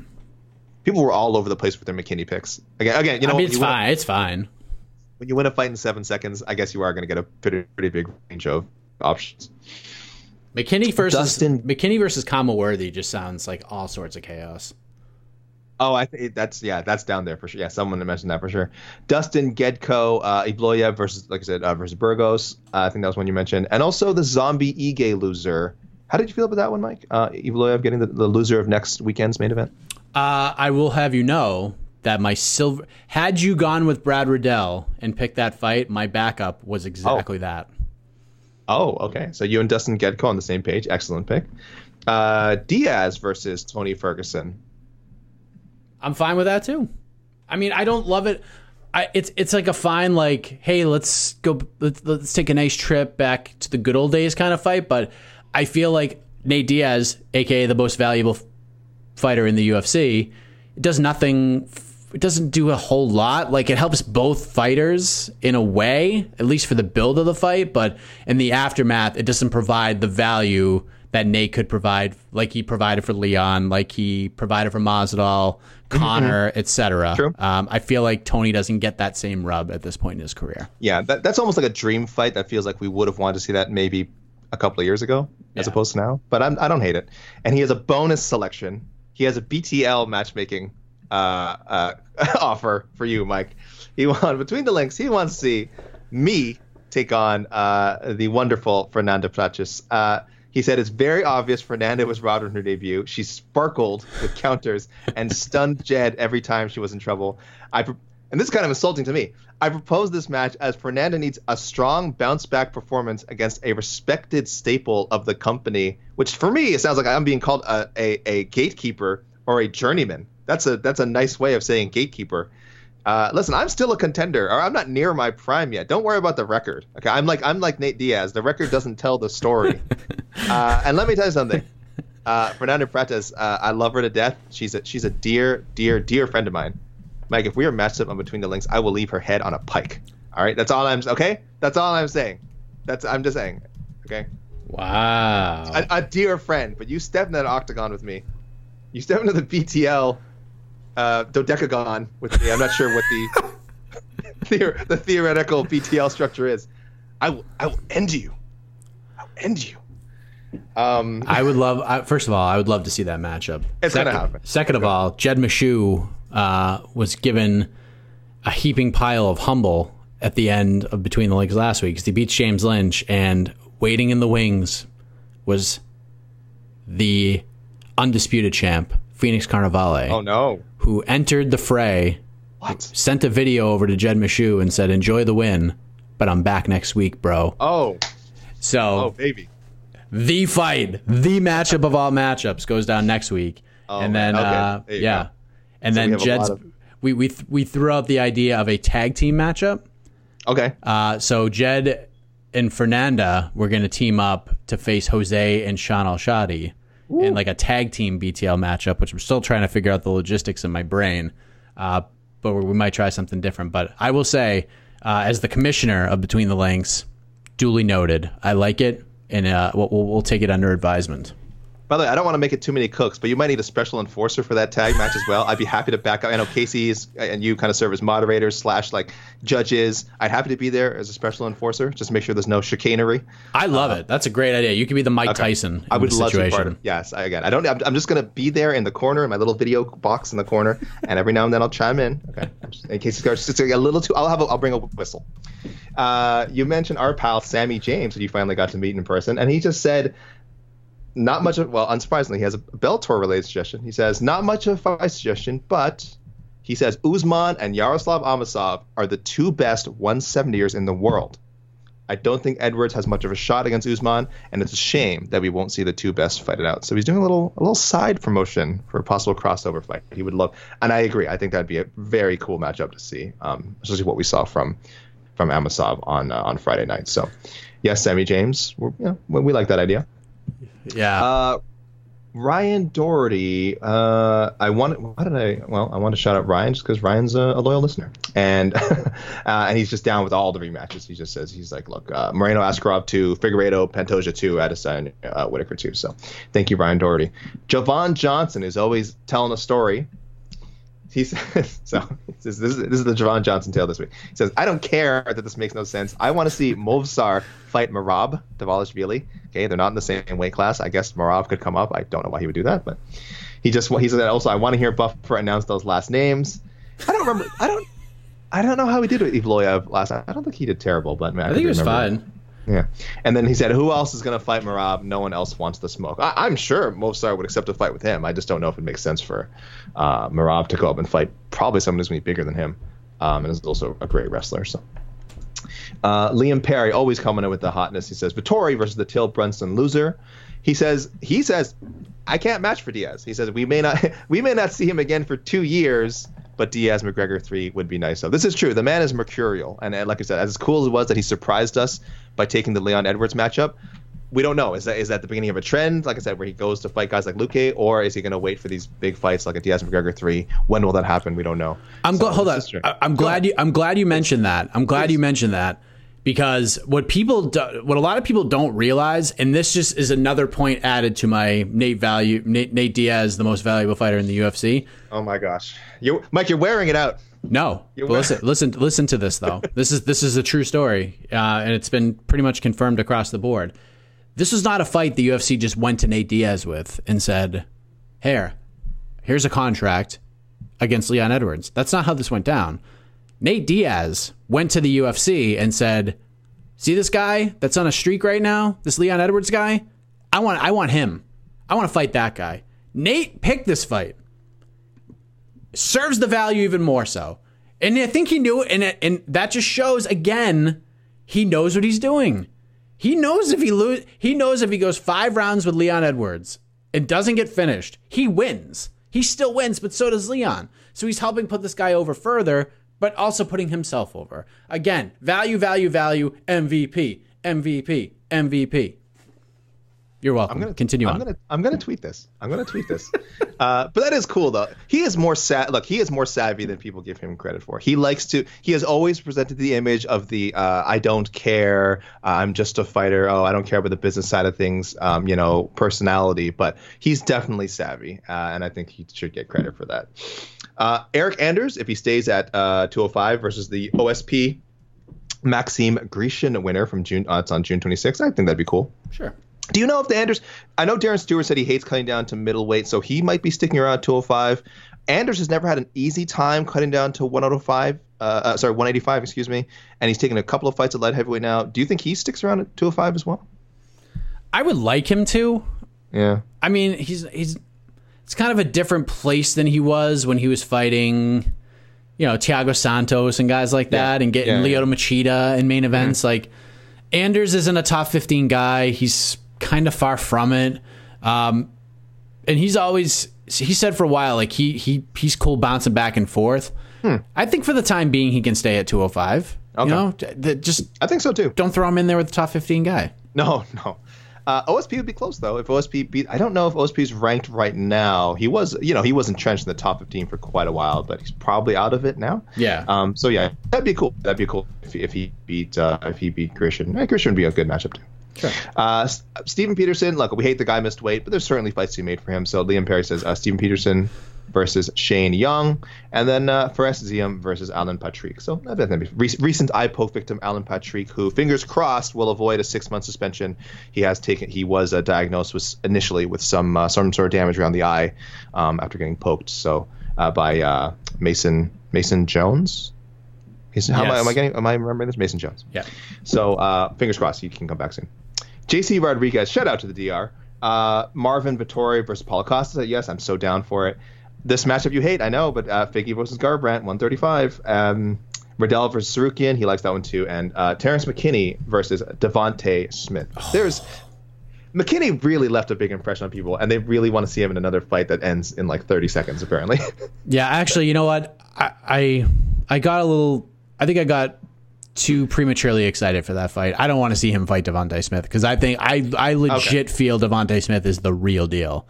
I think yeah, yeah. he's I think it's just yeah. he's a guy who could fight for a title at some point. I think he is legit. I think he had the hiccup against Khama Worthy. There were so many weird things that played that were that were playing into that fight. Like fighting his friend, having three different opponents, mm-hmm. weeks less than a week's notice, the all the mm-hmm. injuries he suffered. Like I feel like Devonte is a legit player at 155, and it's going to take time for him to get there.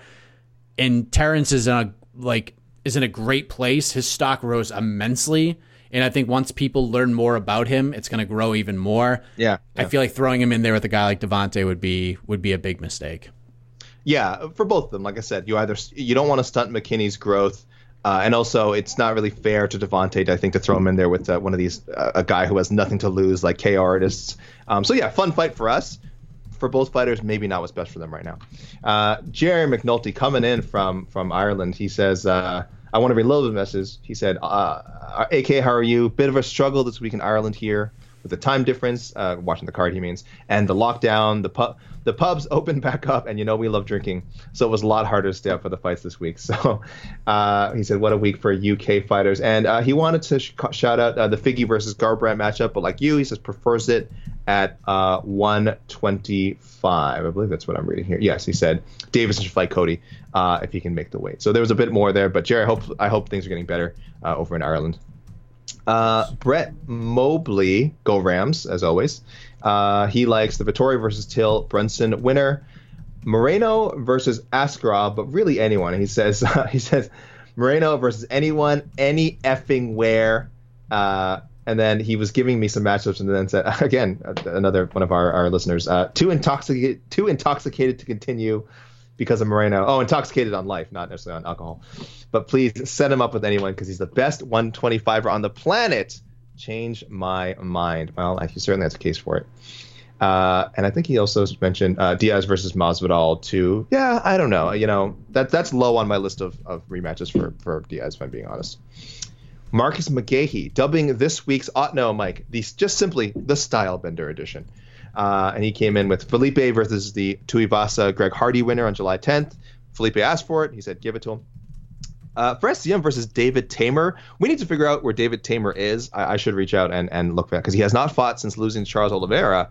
And before that, he was really looking like a contender at 155. So uh, yeah, I would love to see that fight be booked just so we could get um, Teymur back in back in action. He did not. Uh, he was not happy with Steven Peterson missing weight, Mike, and he says Peterson versus TJ Laramie, which he says this strikes me as a suitable punishment for missing weight. I guess so. It's not like TJ Laramie's a, a killer, but I get it. It's a tough, theoretically, a tough fight um, where, where, where Peterson would have more to lose than to gain. So I guess that's the punishment idea. Yeah, yeah, yeah. I mean, it is what it is, man. Maybe yeah. listen. The guy was out. The guy was out for a while. He's never missed weight before. This is this is a tough miss. I get it. Um, and he came out and he owned it. He admitted it and said he screwed up and it was a timing thing and he vowed he will it'll never happen again. So I'm willing to give especially like in this we're not post pandemic yet. You know what I mean? Like we're we're getting back to normalcy, but we're not fully there yet. So I'm willing to give fighters the benefit of the doubt in certain situations. Now, Askar Askarov, I understand why you'd be mad at him because he's fighting Joseph Benavidez.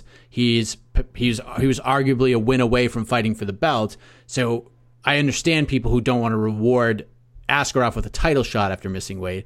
But Peterson being out for 18 months and you know dealing with some of the injuries and things he's had to come back from, I'm not. It's it stinks. Chase got himself a. I don't think the weight made a difference in the fight. Chase is probably going to lose that fight. That fight probably goes no differently. Uh, Chase gets a little extra money, um, and it's bad. We, we don't we don't say yay, Steven Peterson won. You missed weight, but I'm willing to give him the benefit of the doubt. If he misses weight again, we're going to have a whole different conversation. And the rant I had about Diaz versus Chimaev will probably be extended times three here, uh, just because I just basically put myself out there in support of Steven Peterson making a mistake, owning up to it, and making sure it never happens again.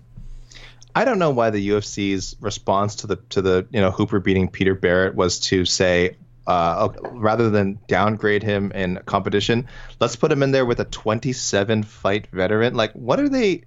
What are they doing with Chase? We, we said last time either it'd be cool if they would let him go back to like sort of this developmental deal and go fight on the regional scene uh, or or bring in guys from like contender series who are closer to his experience level to fight him.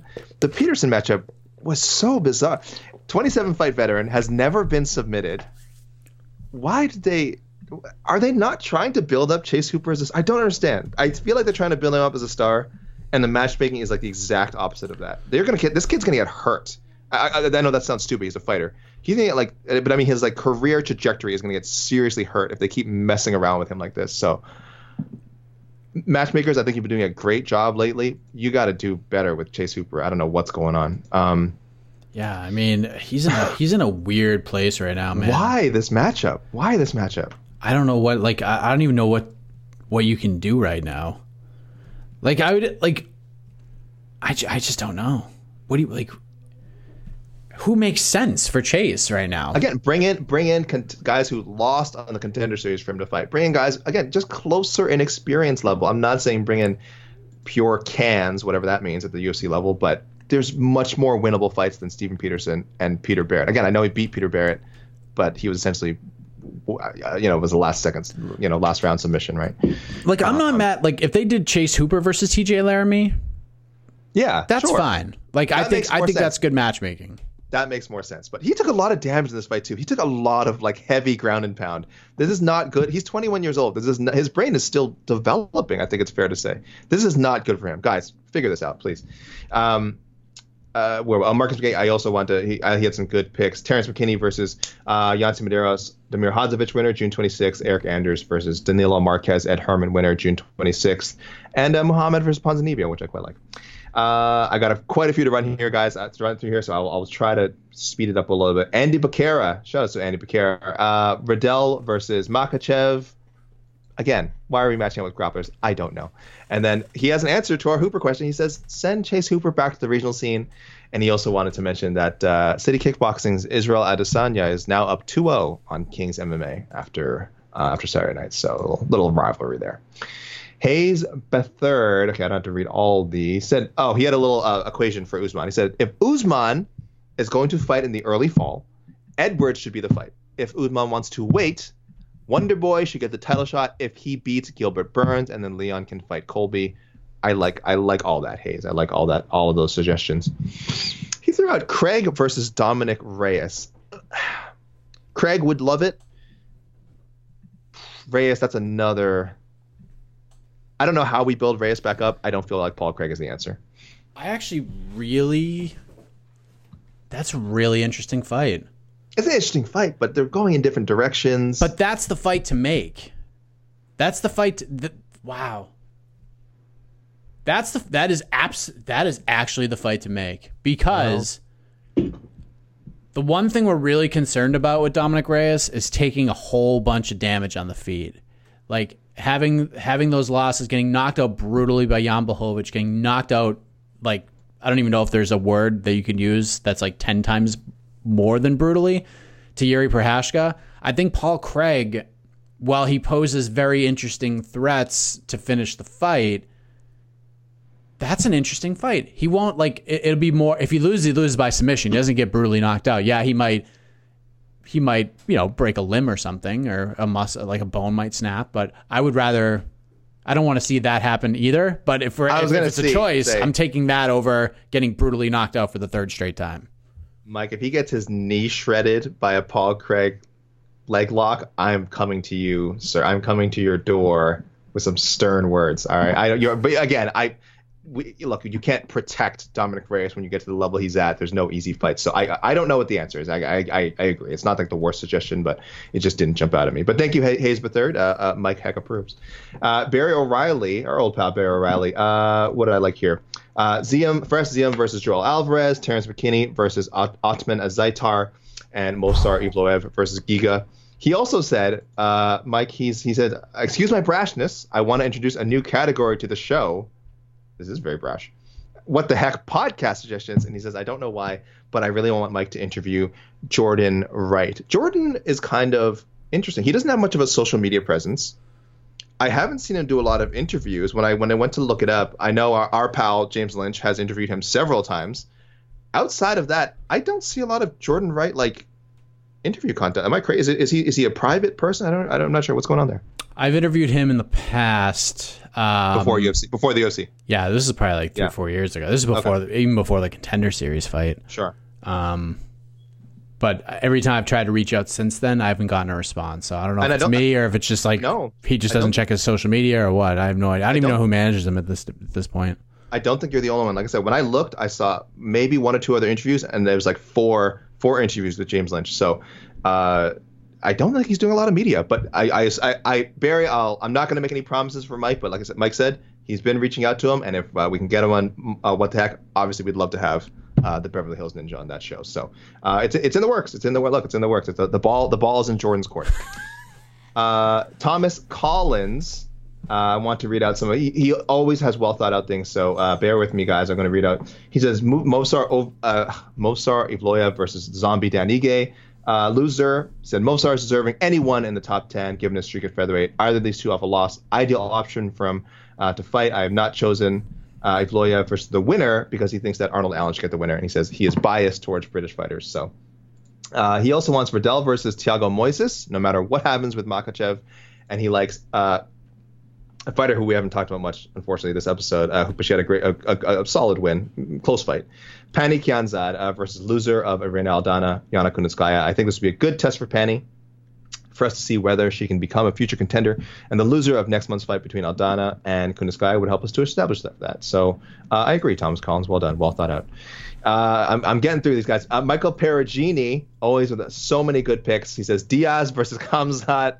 He says, I know, I know, Hamzat is the guy we avoid, but the UFC wants to push him so much, and if they want to give him a big name other than Neil Magny, Nate could be the guy to give him a big push. Uh, Riddell versus Iaquinta. I, Raging Al, we just got to get you a fight somewhere. Anders back at middleweight versus the Gerald Meerschaert versus Makhmud Muradov winner, August 28th. Uh, McKinney versus Mike Davis. He says after McKinney hurt his knee at the celebration, says Davis is also healing up from his own injuries. Let's book them at the end of 2021, early 2022. Good thinking. Good oh thinking. my god, what a sick fight that is. Good thinking. Uh, Steven Peterson versus Ludovic Klein, uh, the battle of featherweights with recent weight misses. Uh, Fares versus Fares Ziam versus Joe Lazan. Too soon. I think a little too soon for Ziam, but Ziam looks good. And Car- oh god, this be so much fun. Carlos Felipe and Ben Rothwell. Again, maybe too soon, but I don't know. I think Ben Ben might do it. And uh, Jay Kleiman came in with suggestions while we were doing the show. Riddell versus Mateusz Gamrot and Carlos Felipe versus Juan Espino. No emails this week, guys, but I do. So I got to give some love though to my Instagram crew. I know, guys, it's the longest episode ever, but let's go to the Instagram crew here. We got some great suggestions, including two new uh, new contributors, longtime listeners. Bailey Gardner says he's chiming in from the Australian countryside. He likes Riddell versus Ferguson. Mike, he said, looking at the rankings, Brad slide in at 13 after that win. The next guys above him are all stupid good grapplers. He says not a great matchups for him. And Dan Hooker, who's a teammate. So you you know he said I wanted I mentioned I wanted Tony to fight backwards before, and he says uh, that that would be a good stand up fight to build Brad's name. So uh, very true, Bailey Gardner. Well done, good thinking, well explained. Um, and uh, I, uh, forgive me, uh, I'm, I'm always bad at pronouncing Irish names, but Kieran Kieran Colombo likes Leon Edwards versus Michael Chiesa and uh, Paul Craig versus Jimmy Crute, the rematch. So uh, we got some deep. Matt Bradbury always with these. Uh, Fares Ziam versus Claudio Puelles. Uh, Steven Peterson versus Lando Vannata. Terrence McKinney versus Jim Miller. I don't know if Jim Miller would want to take that. Fight. Not because Jim Miller couldn't win, but it's just that's first one with one UFC fight versus someone with like 50 UFC fights. But Disagree. We already know. We already know Jim Miller's next fight. He should fight Donald Cerrone in Cerrone's final fight. That's right. Uh, Brandon Haley, I just wanted to read his message uh, about. He says, "Good champs." He says, "This is about good." He's the last new champs: Rose, Charles Oliveira, now Brandon Moreno. He says, "I don't know about you guys." He said, "It hits you right in the feels watching them achieve their goals after all of their adversities." Another one for the good guys. Uh, I agree, Brandon. It is always nice to see um, fighters with these personalities that we've become attached to win fights. MMA heads, great suggestions here. Craig versus Misha Cirkunov, Eric Andrews versus Fluffy Hernandez, Terrence McKinney versus Khama Worthy. I know you said before that that's been mentioned. This one I, I didn't remember who he was talking about because it's been so long. He said Steven Peterson versus Gracie. And I totally, I'm like, Gracie. I'm like, oh, Kron. Like, Kron, we just haven't seen Kron forever. So this to me sounds like a punishment fight because I think Kron would, would have his way with Peterson on the ground. But um, yeah, look, we just got to figure out what Kron Gracie is, and then we'll talk about it. Uh, Fares Ziam versus Davi Ramos, another guy. I don't know where this guy's at. So MMA heads, I think on Instagram, thank you for reminding me. These guys are in circulation somewhere. and Carlos Felipe versus Andrei Arlovsky. I think that fight would be super ugly and not. A- and uh, I'm ending with some self-indulgence here because I have a fellow member of the GTA. I don't know exactly where in the Greater Toronto area this young man is from, but he did want to shout out Markham. So if you're from Markham, much love from a, a, a neighbor of a neighborhood around Markham, of course, much love as well. So this is from, uh, forgive the pronunciation, Nivathan uh, Kuganantham, who likes Deiveson Figueiredo versus Manel Kape. And again, I just want to say this is shout outs to all my peoples in the GTA, and uh, thank you for listening, man. So there we go, Mike. Big, uh, big. I know, big episode this week, guys. But we had to break it down for you. Uh, we, we gave you, we got to give you all the listeners, all the um, huge matches we have on this card. Uh, uh again, reach out to me on Instagram, Alexander KK Lee, or on Twitter at Alexander K Lee. I got no, no emails this week, guys. Come on, fill my email inbox, uh, alex.lee at sbnation.com. Uh, yeah. So we uh, first of all we warned you this is going to be a long edition. Plus we didn't have a live stream post fight show, so mm-hmm. consider it like a combination of the two. Uh, and we appreciate that. And listen, for those who listen while they do their runs, we, we, we get a lot of runners who listen to the show. Guess what? We just helped you uh, prepare for a marathon. Now you're now you're going to run even further. Don't die, guys! Don't die. Listen.